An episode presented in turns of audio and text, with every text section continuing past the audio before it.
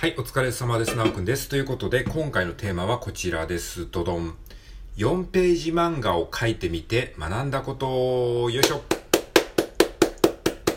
はい、ということで、えー、初めてですね、まあ、ちゃんとした4ページ漫画を書いたのは多分初めてだと思うんですけれども、この4ページ漫画をね、今回書いてみて学んだことっていうのをね、5つほどありますので、それをね、今回ここで、えーシェアしてみたいと思いますので、よかったら聞いていってください。はい。あのーまあ、一つ前の収録配信で話したんですけれども、えー、リコちゃんのお使いというですね、ソラシドオカリナマンっていうですね、ラジオトーカーのシンジさんと、えーコラボで共作で漫画を作ってるんですけれども、ええその中に登場するリコちゃんっていうね、リコーダーを吹くキャラクター、リコちゃんが、えーちょっとしたお使いに行くという4ページぐらいの短いお話の漫画をですね、えー作ってアップロードしました。はい。で、それを書いている中で学んだこと、えー気づいたこと、そういったことをね、今回ちょっとお話しさせて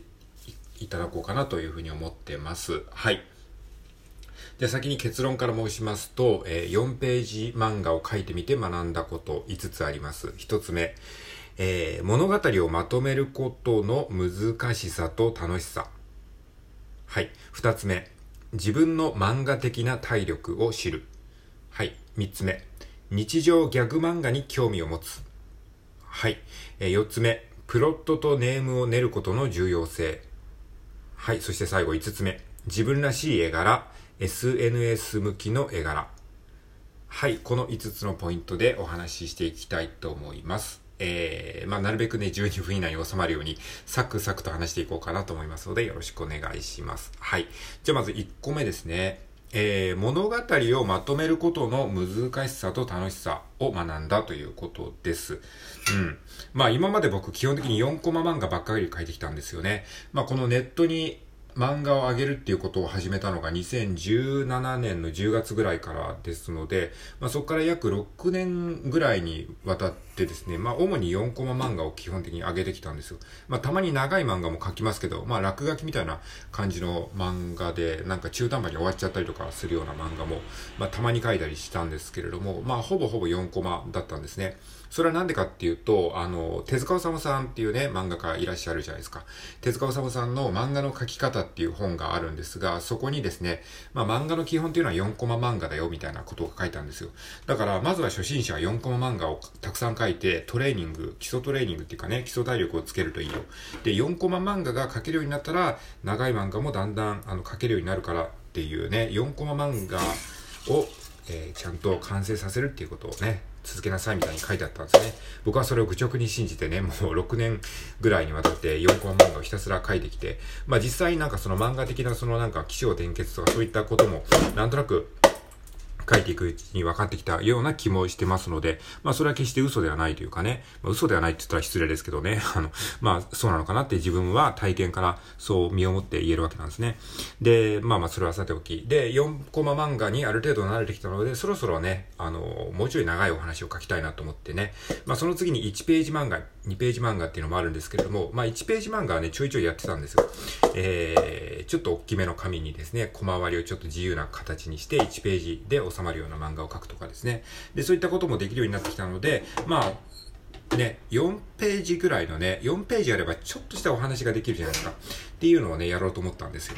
で、まあちょっと話それましたけど、えーっと、物語をまとめることの難しさと楽しさですね。だから4ページだとね、やっぱりちゃんと、あの、計画を練って書かないと、あの、途中で、あの、物語が破綻しちゃうんですよね。これはあの、漫画書き始めた初心者あるあるなんですけども、まあ自由帳とかね、そういうノートに、いきなり何も考えずに漫画の一コマ目から書き始めるってやっちゃうんですよね。ねまあそれが普通だと思うんですよ。そうすると最初になんか 2000XX 年世界はあの悪い奴に支配されていた。そしてそれを、えー助ける主人公が、みたいなね、いきなり壮大な設定をね、こう、一コマ目から書き始めて、そして主人公がババーンと登場して、そしてね、あの荒れ果てた、えー、ね、あの、都市、都市をね、こう、主人公が、タッタッタッタってかけて、みたいな、そういうことから始めて、それでなんか、まあ最初はこう、気分がいいからね、どんどんどん書き進められるんですけど、で、5ページぐらいになって、だんだんだんだん飽きてきて、で、設定を、なんか、風呂敷広げすぎたから、風呂敷をまとめられなくなってしまって、途中でいつの間にかフェードアウトするっていう、これも初心者あるあるなんですよね。だから、まあ、何が言いたいかっていうと、その、物語をちゃんとまとめるっていうことがまずめっちゃ大事なんですよね。その一つのお話。だから4ページの漫画だったらもう4ページでちゃんと決めといて、で、最後どういう終わり方をするのか、どういう話になるのかっていうことをあらかじめ決めてから、えー、書くっていうことがすごい大事なんですが、やっぱりこれがね、めっちゃむずいですね。4コマ漫画だったら4コマにまとめればなんとかなるんですけども、4ページだとね、あのー、ちゃんと破綻させずにつ、あの、書くのが難しいですね。で、まあまあ4コマ漫画、4ページ漫画っていうのは、まあ僕なりの考えなんですけど、4, 4コマ漫画が8個あるようなイメージですね。1ページに4コマ漫画が2つあって、えー、それがかける4なので、4コマ漫画を8本、えー、その漫画の中に入れるみたいな、そういうニュアンスなんですよ、イメージとしては。えー、だから、その最近なんか漫画雑誌でストーリー4コマっていうのがあるんですけども、4コマ漫画がいくつかこう縦に並んで、それが全部一つの物語として繋がってるみたいな、そういうストーリー4コマっていう4コマ漫画形式があるんですけれども、まあそれに似たようなイメージですね。はい。まあなのでそれをね、あのーちゃんとつなげる。4コマ漫画をたくさん書いて、それをつなげるみたいなイメージなんですけど、それをこう、それをつなげて一つの物語にするっていう感じですかね。はい。まあ、それが結構ね、あの、難しくもあり、でもね、今までやったことのないことでもあったので、すごく楽しいなというふうにも思いました。はい。ということで一つ目、えー、物語をまとめることの難しさと楽しさというお話です。で、4ページ漫画を学んで書いてみて、え、4ページ漫画を書いてみて学んだこと2つ目、自分の漫画的な体力を知るということですね。はい。これはまあ先ほどの話につながるんですけれども、まあ、やっぱりね、その4ページ漫画を考えるっていうのは結構ね、すげえ疲れますね。なので、ああ、なんか4ページ漫画のお話を作るの結構大変なんだなっていうことで、その漫画的なね、思考のその体力いうか結構ねそれしんどいなと思いました。だから最初はあんまり大きなことを考えずに、まずはリコちゃんが買い物に行くだけ。で、その中でちょっとした、え、小ネタが、え、2、3あるみたいな、そのぐらいの感じで書いたんですけれども、まあ、それだけでもやっぱりね、こう、えー、頭の中に思いついたことを絵にするとかさ、それをセリフにするっていうのはまた大変なんですよね。まあ、自分の頭の中ではこういう話っていうのがあるんだけど、それを漫画で表現するっていうところもやっぱりこう考えなきゃいけないので、そういった意味ですごくね、漫画的な自分の体力を知りましたね。だから、あんまりあとは絵に力をかけすぎられないというかね、絵も頭の中ではもっとね、上手な絵が、あの、あるようなつもりなんだけど、でも自分のその、体力的にそこまでは多分無理だなって思って、絵柄もある程度こう、今自分に描ける